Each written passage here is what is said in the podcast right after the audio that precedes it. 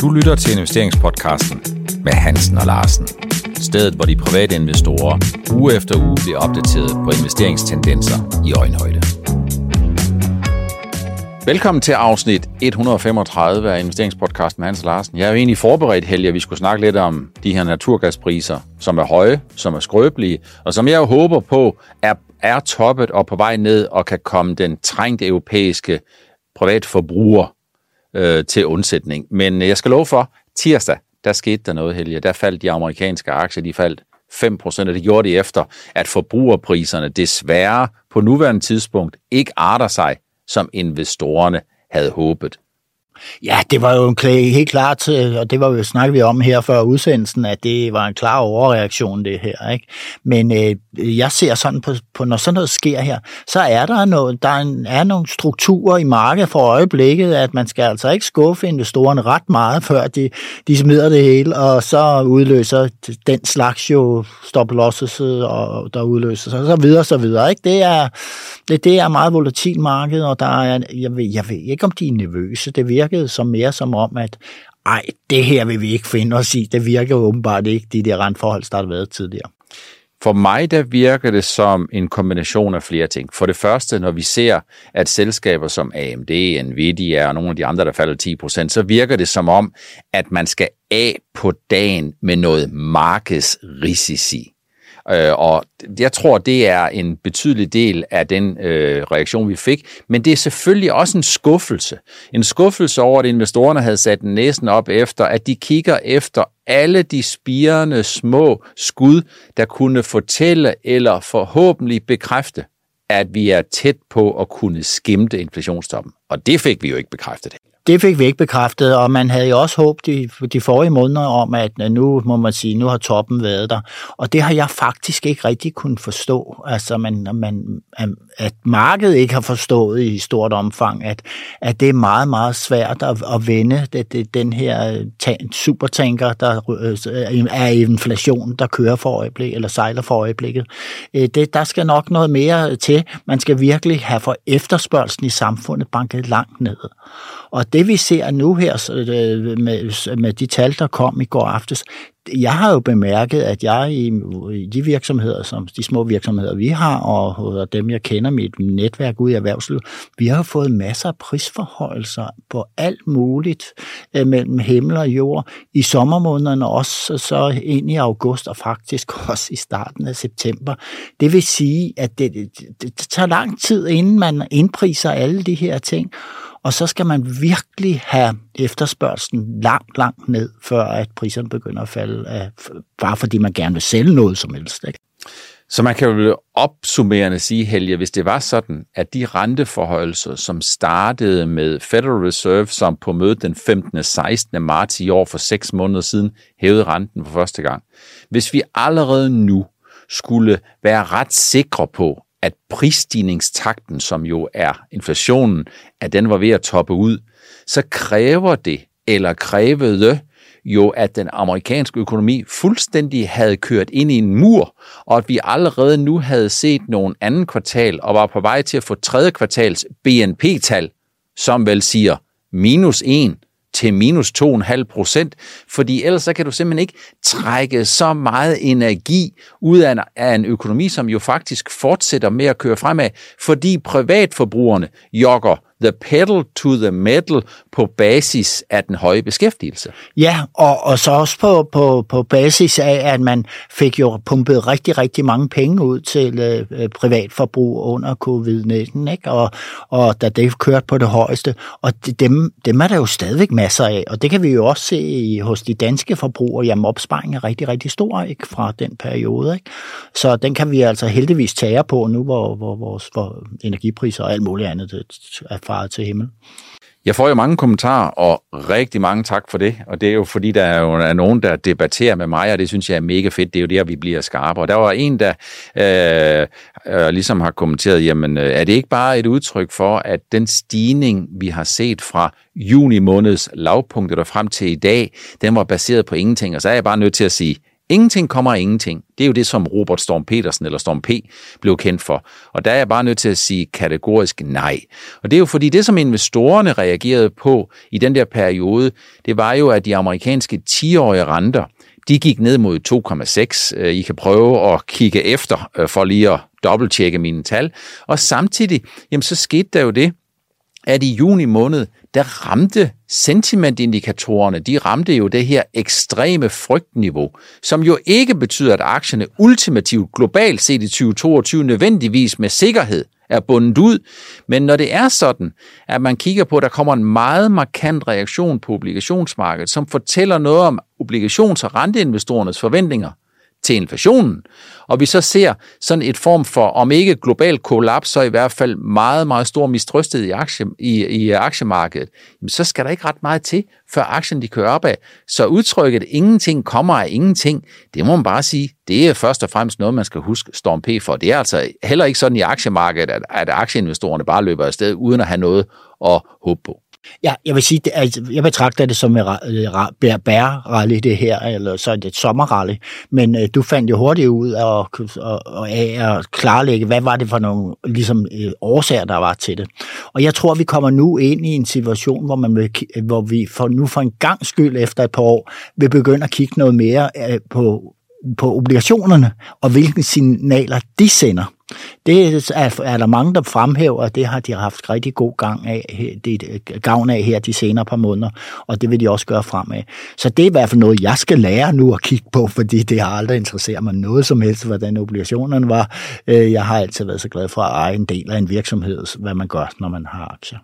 Så en af udfordringerne, Helge, er jo ikke kun, at aktierne går ned, men udfordringen er, at obligationerne faktisk er tæt på at være gået lige så meget ned, for så vidt angår dem, der har haft ejerskab i de lange obligationer. Og det er jo selvfølgelig det, der gør investorerne nervøse, for i det generelle tilfælde, så plejer man at have en 60-40 eller 50-50 investor, som siger, ja, mine aktier de er gået lidt ned. Til gengæld har jo obligationer, og centralbankerne de er på vej til at stimulere, de sænker prisen på penge og alt muligt andet. Det gør de ikke den her gang. Og det er selvfølgelig noget af det, som, som gør investorerne meget nervøse, øh, og, og, og, og, hvad skal man sige, og får risikoen presset helt ud i stortåen.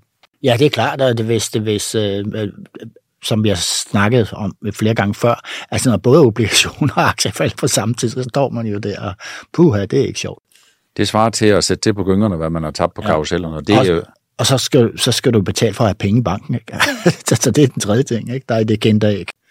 Hvis man øh, kigger på forventningerne, Helge, til de kommende måneder, så var det jo forventet forud for de her CPI's, Consumer Price Index, at Federal Reserve ville hæve på det møde, der er der i næste uge. Det ændrer det her jo på ingen måde på. Kun at de eventuelt måske skal, skulle sætte den helt op til det til, til, med, med 0,25 mere, ikke? end at 0,75, vil jeg regne med det. Så for mig, så for ligesom at vi skal få en varig effekt af det, der skete tirsdag, jamen så skal vi se en stejling af rentekurven, og så skal vi se en fornemmelse for, at investorerne tager udgangspunkt i, at rentetoppen ligger højere end det, de regnede med forud for de her tal.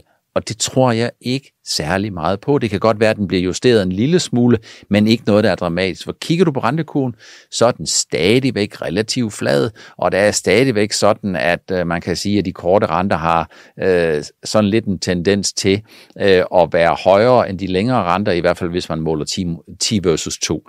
Så for mig at se, så var det her at man prisede øh, mulighederne for, at inflationstoppen kan ses nu ud. Investorerne er selvfølgelig blevet skuffet, og når investorerne på aktiemarkedet bliver skuffet, ja, så må man bare sige, så er der altså bare øh, en regning, der bliver sendt ved kasse 1, der skal betales. Ja, og jeg lagde faktisk sådan et indlæg op på Twitter, eller øh, retweetet øh, en af mine egne nyheder fra ProInvestor, og der var det netop der, det, der var afregning ved kasse 1. det var min overskrift på det her, hvad der skete i går, og det må man så med sige. Det ser lidt bedre ud i Danmark i, i, i Europa her i dag.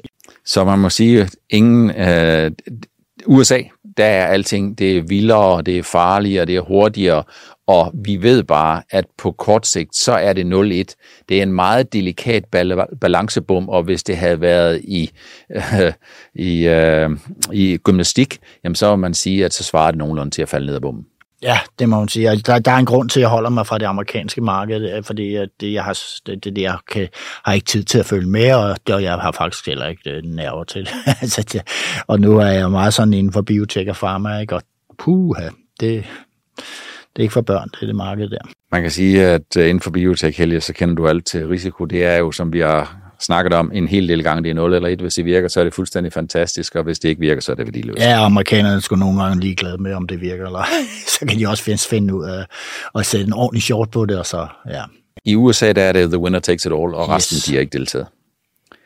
Gaspriserne, Helge, øh, de begynder at give sig lidt. Øh, gaspriserne har øh, over de sidste 3, 4, 5 år været på sådan en 10x himmelfart, og hvis vi kigger bare for en 2-3 uger siden, jamen så er vi jo noget, der ligner 15 gange det langsigtede gennemsnit. Og investorerne er meget nervøse for, om der er gas nok i systemet. De er meget nervøse for, øh, om det her det bliver en meget kold vinter. Men, men jeg tror, at investorerne i det generelle tilfælde, og forhåbentlig også forbrugerne, er faktisk ikke sådan helt klar over, at niveauet allerede er vanvittigt. Altså havde det her været øh, aktiekurser i forhold til .com, så ville alle have været klar over, at niveauet er bare helt vanvittigt. Men når man kigger på det her, så er det som om, at alle tager udgangspunkt i et risikoscenarie, der hedder, at priserne skal fordobles yderligere på, på kort sigt. Det kan godt være, at de skal. Det er bare ikke særlig realistisk. Er det det? Altså, nu så jeg i går, der så jeg en artikel på Ekstrabladet med, at øh, gasprisen styrtdykker. Jeg tænkte, jeg så flere politikere, der ligesom delte den og sagde, at det går den rette vej og sådan noget.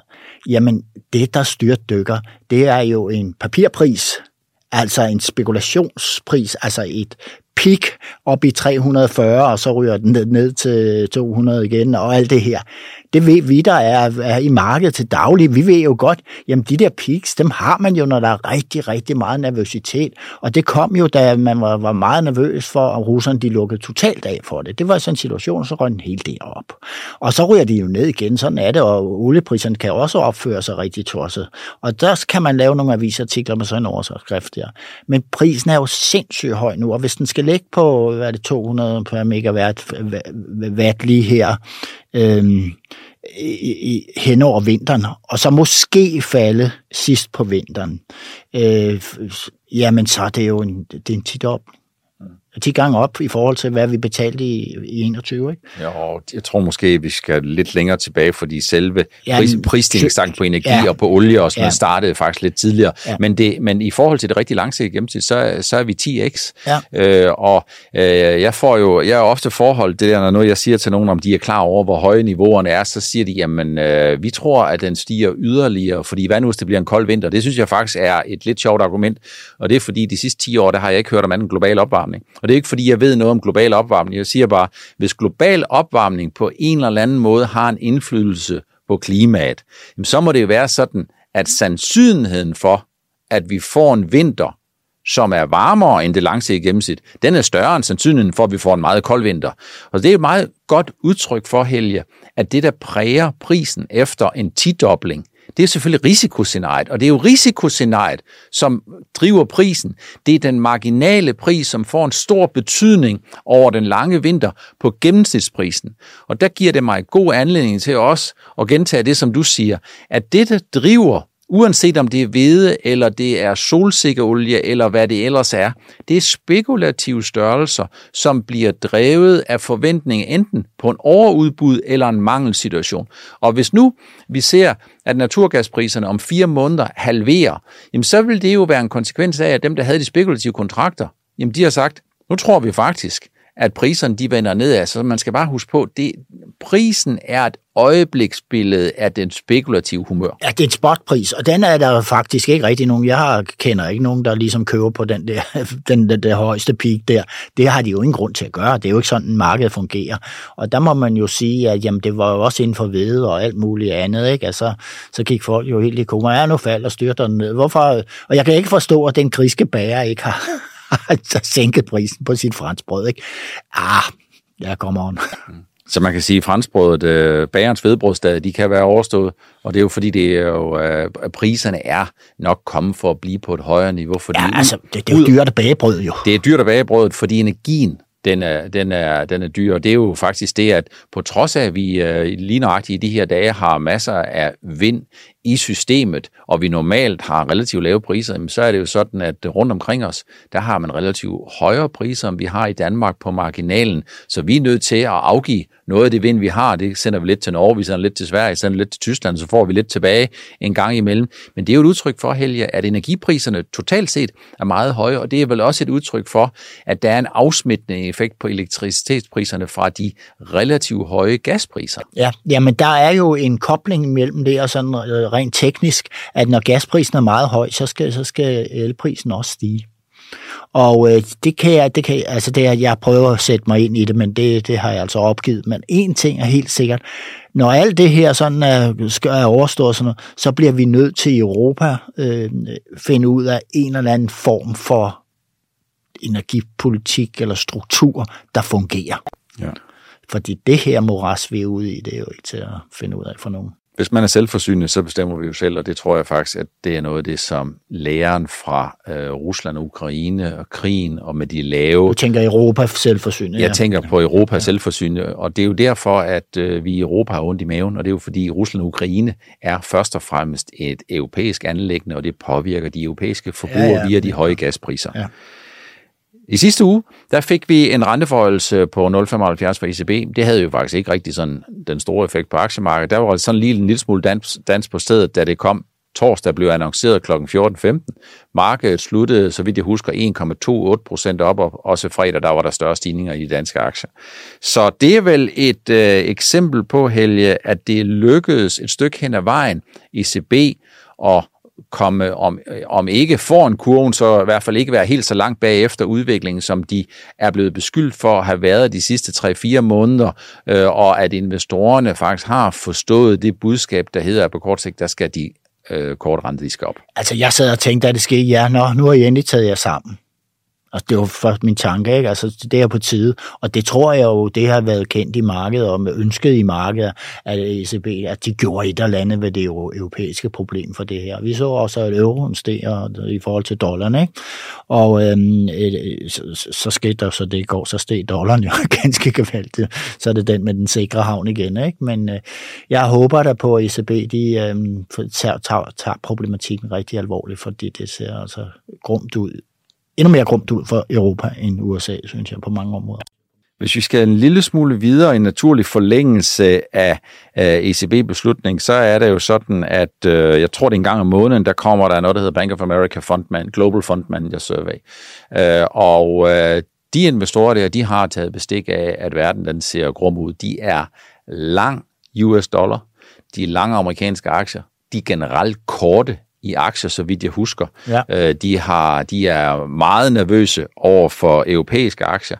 De er lang kontanter, altså de har vel egentlig forberedt sig på, at tingene de ser grum ud, og der er sådan lidt en tendens til, Helge, at nogle af de her professionelle investorer, professionelle investorer i den forstand, at dem, der får penge for at arbejde professionelt med det her, jamen øh, når du ser, at aktierne er gået ned, så kan du se det i de her fondmanager survey, så har de solgt ud af aktierne. Så de er vel sådan lidt ligesom øh, puslingeholdet, som spiller fodbold, og hvor du ikke kan se, hvem der har bolden, men hvis du kigger fra 400 meters højde, så kan du se de ni markspillere, der løber efter hende, som fører bolden. Er det ikke sådan der? Jo, det er rigtigt. Øh, det, det, det er jo også typisk, at, at, vi ser sådan, at de professionelle de, uh, agerer på den måde sådan over en bred kamp, og så er der eventuelt, så er der nogen ind imellem, der stikker af, ikke? og, og, og contrarian på, på det. Ikke? Og uh, så hvis de vinder en gang hver tiende år, så kan de jo så bruge det argument for, at de hiver investorer til sig, som de varetager deres interesser for. Jeg vil sige, at at det, for mig ser det jo også grumt ud. Det er derfor, jeg har den her med, at vi skal et ben ned og det her, fordi jeg tror, at der er altså nogle ting i, indbygget i markedet, og især det europæiske. Jeg kan godt være bekymret for um, Sydeuropa. Jeg tænker du ikke på, på Italien, og, og hvordan den i verden kommer det til at gå dernede? Ikke? Altså. Ja, jeg er faktisk ikke så bekymret der. Øh, det er jo fordi, jeg er per definition en, øh, en meget positiv ja, type. Ja, men det er også, men det, men det. Og, og det, det, er jo det er måske fordi, at udfordringerne i Italien, det er jo nogle strukturelle, langtidsholdbare udfordringer med politisk tumult, hvor den gennemsnitlige regering efter 2. verdenskrig, tror jeg, har haft en levetid på 12 eller 13 måneder. Så de skifter nogenlunde regeringer, som man i gennemsnit skifter underbukser, som der vel var et, øh, et, et gammelt mundhæld om. Så det er faktisk ikke så meget, det er ikke så meget det, jeg er nervøs for. Jeg, jeg, jeg er faktisk mere nervøs for, om politikerne de panikker, om de laver nogle indgreb, som kan være problematiske. Fordi det, der jo skal ske, det er jo ikke, at vi alle sammen skal sidde med nathue på og, øh, og skrue ned for øh, lysstyrken, sådan så vi sidder med, med 50 lumen. Alle dem, der ved, hvor, hvor lidt eller hvor meget 50 lumen, de vil vide, det kommer der ikke nogen, det kommer der altså ikke noget glæde ud af.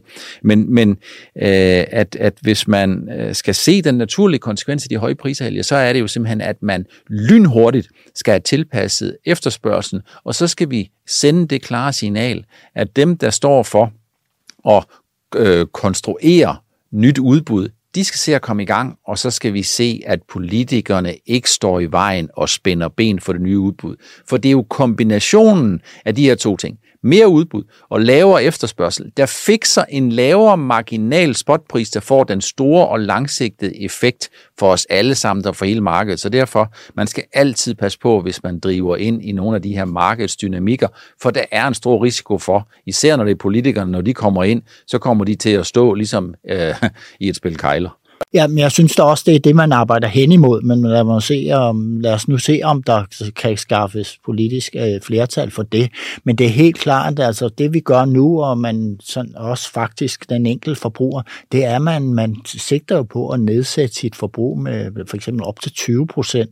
Og jeg har lige hørt, at det er for en undersøgelse i England, og det er derovre, hvor de har en meget, meget utætte huse, og, mange, og af lovgivningsmæssige årsager er der mange af de her fine gamle hus, der må man ikke sætte termovinduer i. altså, det er jo helt godnat, ikke? Men derovre, der, der var 25 procent, de sagde, at de regnede ikke med, at de skulle bruge varme, tænde for varmen hele vinteren.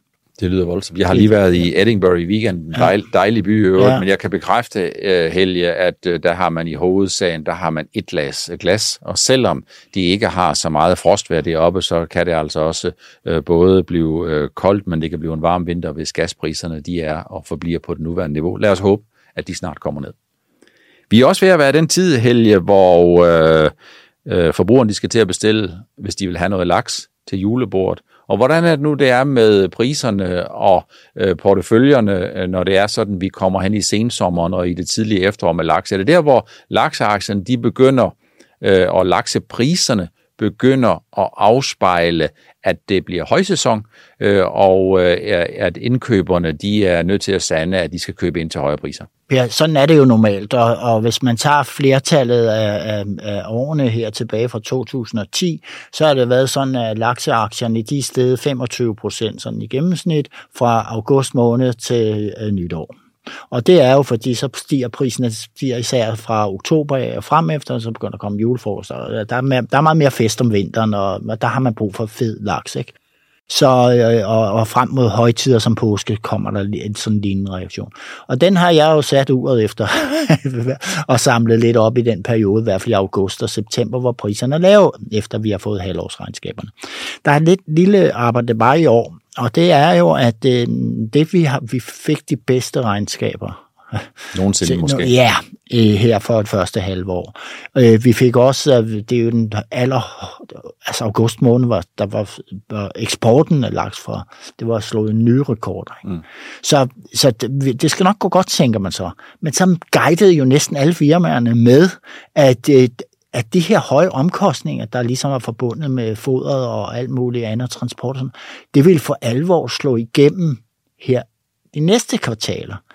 Og så kunne, jo godt, så kunne det jo godt være, så, øh, så var der mange øh, investorer, som har smidt deres lakseaktier her i august. Jeg havde ikke ventet mig den guidning, at den var så negativ, som det var. Og nu, det, det skal nok tegne bedre, så, ja, så jeg samler lidt op, og det er ingen anbefaling, men, men, men, men det ser godt ud. Forvartpriserne for 2023, der er altså mange, der køber ind på det, for de har brændt sig på spot og prisen er øh, 40, 80 øh, kroner for et kilo laks øh, i 23 indtil videre, og det vil man gerne købe handle på. Så det tegner godt, og på 80, jamen så kan man sige, jamen så tjener de gode penge, ikke? og det selvfølgelig gør de det. Altså, de er dygtige købmænd. Så når selskaberne, Helge, det skal jeg bare lige forstå helt konkret, når de guider, guider de så på indtjening, eller guider de skiftevis på priser, øh, korrigeret øh, han har sagt, samtidig på priserne og samtidig på de inputomkostningerne, som jo i al væsentlighed betyder stigende foderpriser og stigende energipriser. Altså det de gør, det er, at de har en, sådan nogenlunde fix øh, på 70-80 øh, kroner. Altså det er jo pænt godt, ikke? Men øh, det har de per kilo laks her for øh, øh resten af året. Men så når man ser på deres omkostninger, forventer de, at de stiger. Og det vil sige, at indtjeningen bliver mindre. Og det er det, at man kan sige, at øh, så kigger man jo på PE og alle mulige forret, ikke? og siger, at ah, så skal aktierne ikke øh, koste så meget. Ikke? Øh, ja, sådan er det. Jeg er helt, det, jeg, jeg, jeg er ikke nervøs for det her. Jeg har prøvet sådan nogle ture ind imellem. Så nu må vi se. Laks øh, har haft en tendens til både at være godt for helbredet, og det er det stadigvæk, og det har også været godt for investorerne og passe godt ind i porteføljen. Det er vigtigt at understrege endnu en gang, for 135. gang. Det er ikke en opfordring til at købe og eller sælge lakseaktier, men det er udelukkende et udtryk for, at der er mange, som investerer i lakseaktier, og lad det så være, øh, øh lad så det budskab øh, givet videre, at vi vil gerne i så stort et omfang, som det overhovedet er muligt, samtale om nogle af de ting, der optager flest muligt, øh, men det er altså ikke en konkret anbefaling. Og Per, man kan jo sige til her med lakseaktier, det, det, det er jo der, hvor det er jo sådan simpelt, man har en råvare, og så har man en, nogle forbrugere, der efterspørger den, og så har man et udbud, der bliver produceret så, så, så, øhm, så, så meget. Og det kan man jo som investor, hvis man ikke har en baggrund i erhvervsliv, eller som købmand, eller hvad eller andet, så kan man simpelthen bruge den sektor til at blive rigtig, rigtig klog på det her udbud og efterspørgselsfænomen, om hvordan det driver virksomhederne, og hvordan det driver aktierne.